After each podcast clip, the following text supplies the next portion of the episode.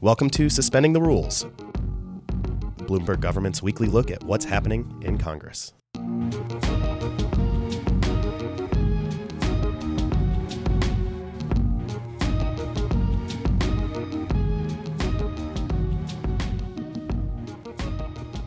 The House has two more working weeks until the August recess, and this week plans to take up bills to authorize intelligence activities, raise the minimum wage, and repeal the Cadillac tax on employer health plans. They'll also vote on a resolution to hold Attorney General William Barr and Commerce Secretary Wilbur Ross in contempt of Congress. Welcome to Suspending the Rules from Bloomberg Government. I'm Danielle Parnas. And I'm Michael Smallberg. This week's episode is going to focus on another topic altogether the U.S. system of legal immigration. Last week, the House passed a bill to do away with per country caps on employment based green cards without controversy, but the debate over changes to legal immigration is ongoing, especially in the Senate. Here to discuss is Bloomberg Law immigration reporter Laura Francis and legislative analyst Adam Taylor. Thanks for joining us. Hi. Hello. Before we get to the broader debate, uh, Adam, can you tell us more about uh, the bill that the House passed last week? Yeah, it's uh, it's a bill that essentially eliminates the per country caps on employment based green cards. So the way it currently is, uh, there no more than seven percent of the employment-based green cards can go to recipients from any single country. So it, it, spreads those green cards around. This bill would get rid of them. It also expand the cap for family-based green cards. So if you're coming over to join uh, a relative here in the U.S., it do, more than doubles the cap on those from 7% to 15% from any one country. It also sets up some transition rules for the fiscal 2020 to 22 period to ensure that people who have already had their applications approved aren't sent back to the back of the line essentially. And what this does is it really benefits workers coming over from India and from China. Those are where the biggest backlogs are. It doesn't change the total number of employment green cards, which is one of the criticisms against it, but it, it does address the backlogs from the two biggest countries that are sending people over.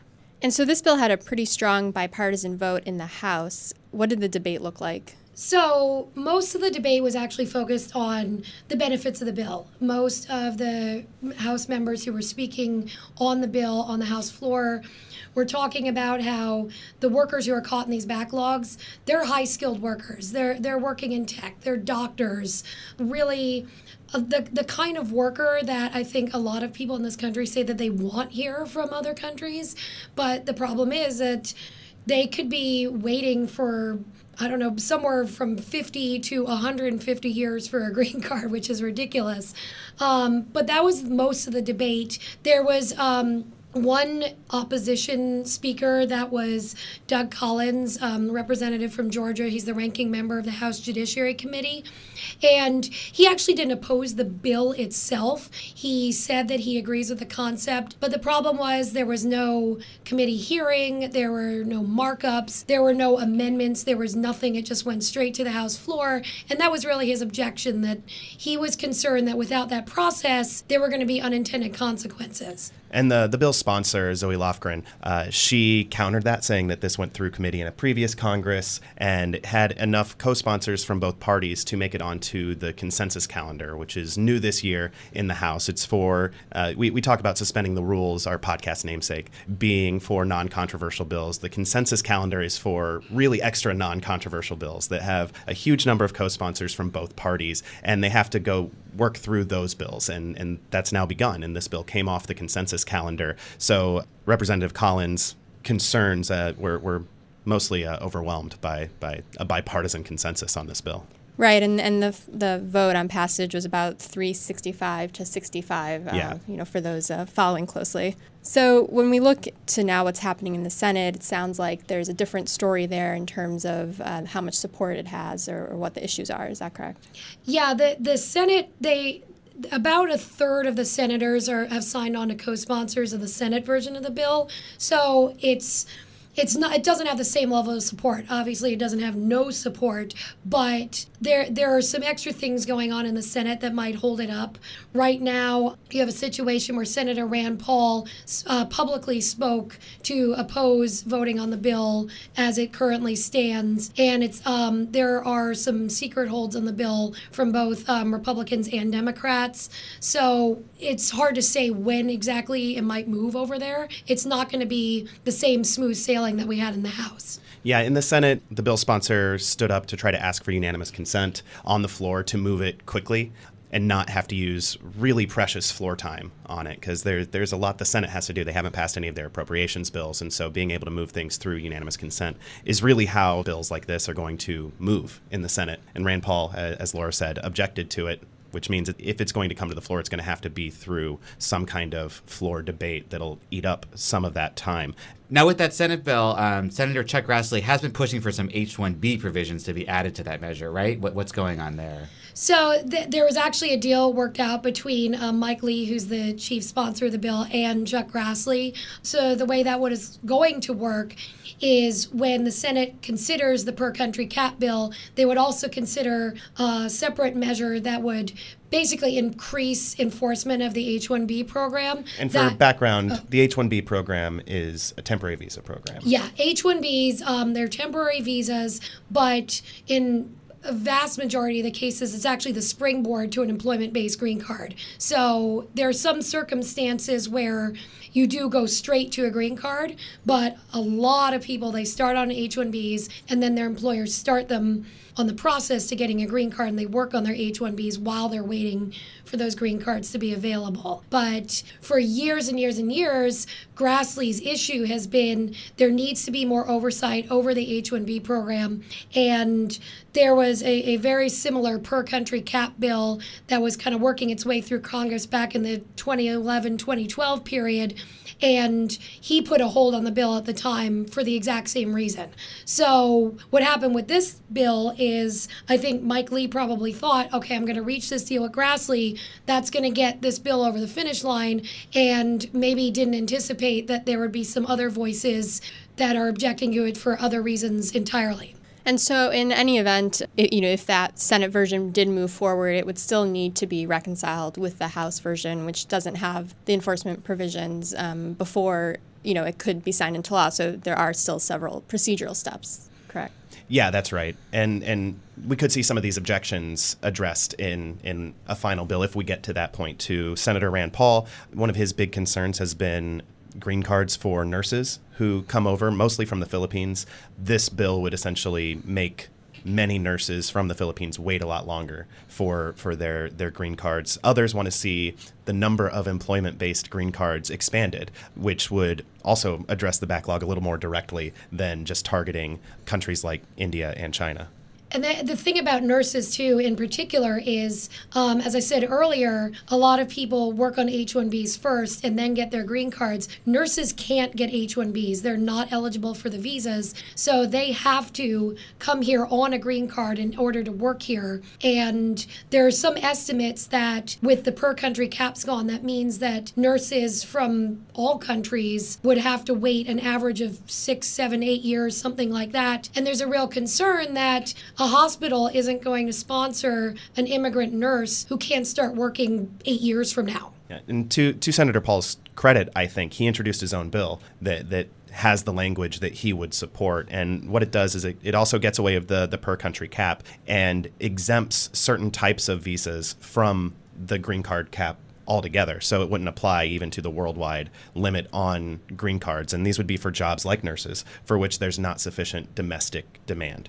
And that's that's his idea, and we'll see if that can get incorporated. I don't know what the prospects are for it at this point.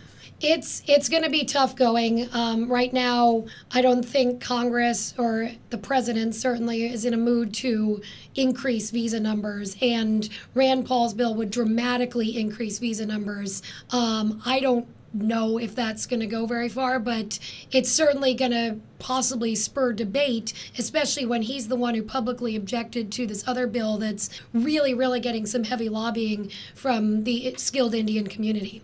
Now, uh, just taking a step back, all this is happening uh, in the context of the broader immigration debate, which is largely focused on asylum and illegal border crossings. Calls for, you know, so-called comprehensive immigration reform are pretty common from members of both parties. Uh, but do they mean the same thing when they use that phrase? It, you know, it, it's really funny. I, I think the phrase just kind of evolves from party to party, from Congress to Congress. Uh, back in 2013, the Senate passed a an actual what a comprehensive immigration reform bill. It, it included everything in the kitchen sink, and then it died in the House. Now, when members of Congress mention comprehensive immigration reform. I think they're talking about something a little bit more small scale, but it would be some combination of something touching on legal immigration and or the undocumented population plus some kind of immigration enforcement and or border security. So i think that's kind of the definition of the term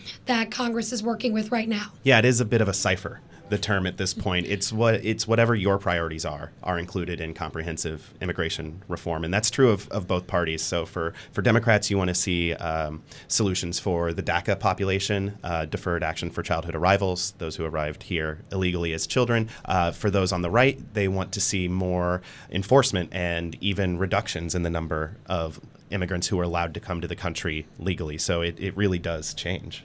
Last year, there was a series of votes to overhaul the immigration system, generally pairing changes uh, with provisions from the DREAM Act. They all failed. What were some of those ideas, and do you think we'll see them see that effort come back? I, I don't think it'll come back this year probably especially with the limited amount of time they have and then next year you have an election. So it'll be it'll be interesting to see whether they do come back. Some of the ideas were uh, changes to the legal immigration system. You saw nods toward president trump's preferred merit-based system.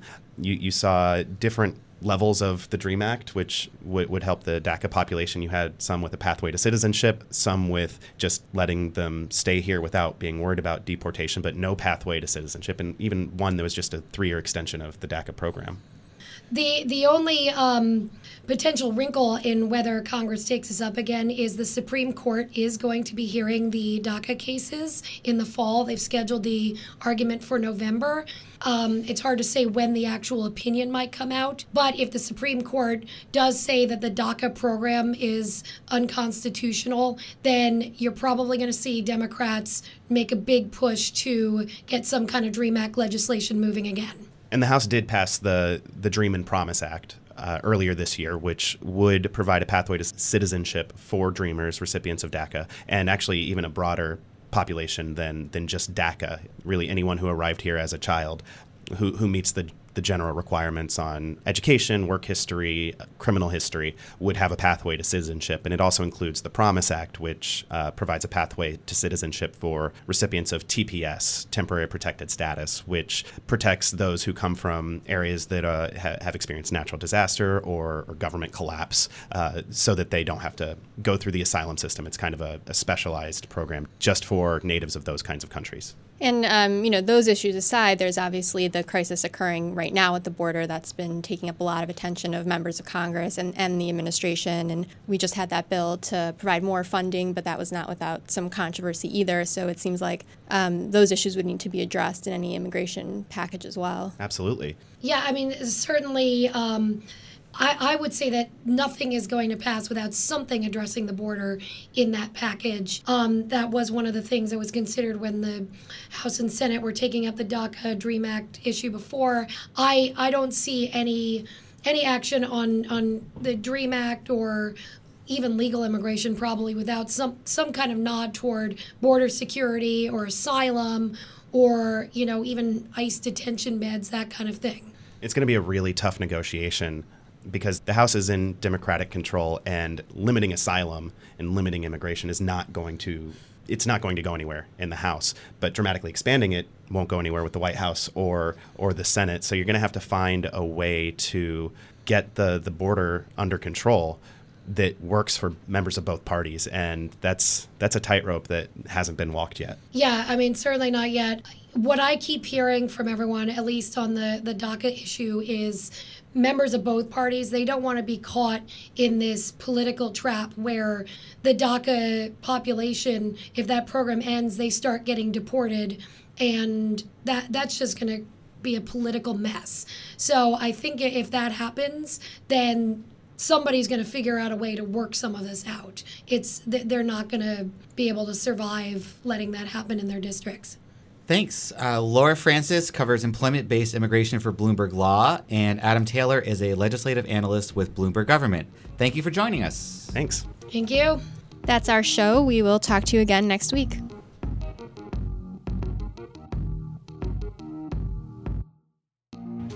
Thank you for listening to Suspending the Rules. Be sure to subscribe wherever you get your podcasts. Find more on the subjects we discussed today and a whole lot more from Bloomberg Government at about.bgov.com. You can also follow us on Twitter at bgov. The legislative analyst team is Sarah Babbage, Noreen Chowdhury, Danielle Parnas, Michael Smallberg, and me, Adam Taylor. Our editor is Adam Schenk. Nico Enzalata is our sound engineer. Our theme music is Home Organ by Zach Nasita. More information on that can be found at premiumbeat.com.